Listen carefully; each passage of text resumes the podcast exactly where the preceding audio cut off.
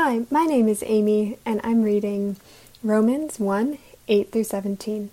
I will read it three times in different translations, pausing after each so you can reflect on the words. Let me say first that I thank my God through Jesus Christ for all of you, because your faith in Him is being talked about all over the world. God knows how often I pray for you Day and night I bring you and your needs in prayer to God, whom I serve with all my heart by spreading the good news about His Son.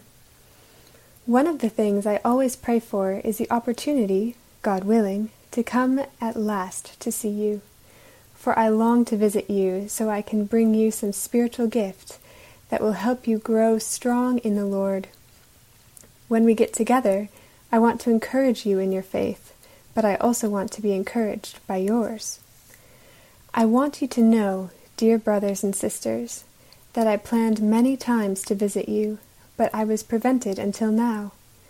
I want to work among you and see spiritual fruit, just as I have seen among other Gentiles.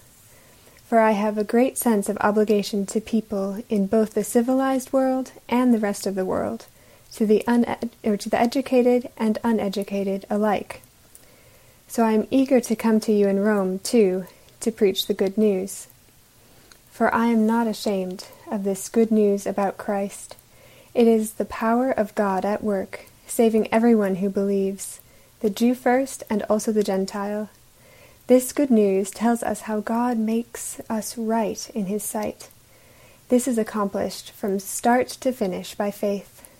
As the Scriptures say, it is through faith that a righteous person has life.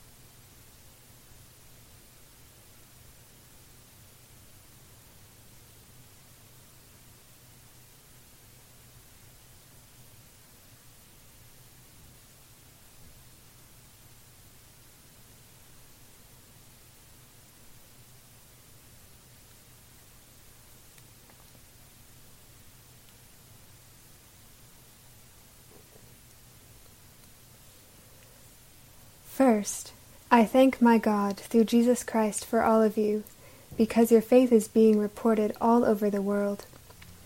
God, whom I serve in my spirit in preaching the gospel of his Son, is my witness how constantly I remember you in my prayers at all times, and I pray that now at last, by God's will, the way may be opened for me to come to you. I long to see you so that I may impart to you some spiritual gift to make you strong. That is, that you and I may be mutually encouraged by each other's faith.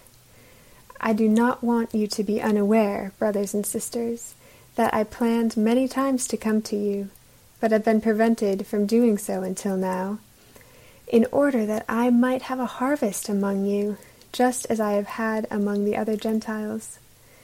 I am obligated both to Greeks and non Greeks, both to the wise and the foolish. That is why I am so eager to preach the gospel also to you who are in Rome. For I am not ashamed of the gospel, because it is the power of God that brings salvation to everyone who believes, first to the Jew, then to the Gentile.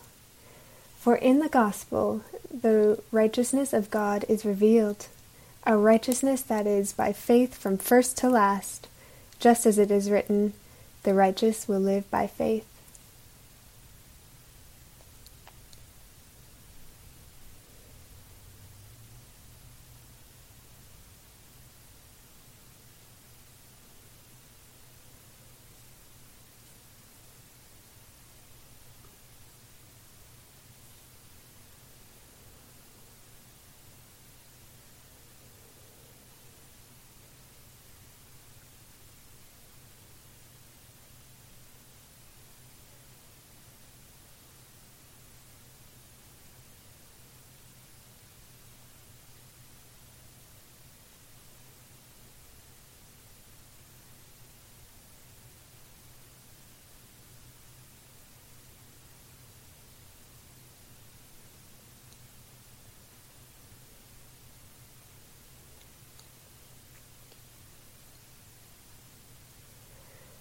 First, I thank my God through Jesus Christ for all of you, because your faith is proclaimed in all the world.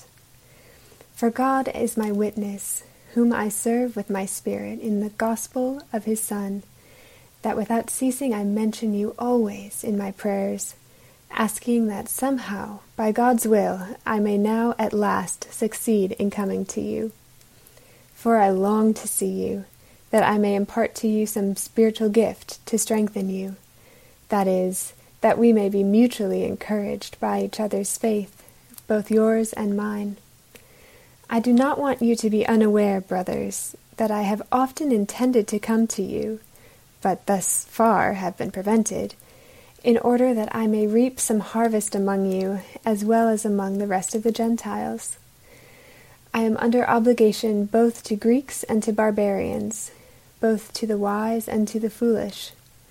So I am eager to preach the gospel to you also who are in Rome. For I am not ashamed of the gospel, for it is the power of God for salvation to everyone who believes, to the Jew first, and also to the Greek. For it is the righteousness of God, for in it the righteousness of God is revealed from faith for faith, as it is written, the righteous shall live by faith.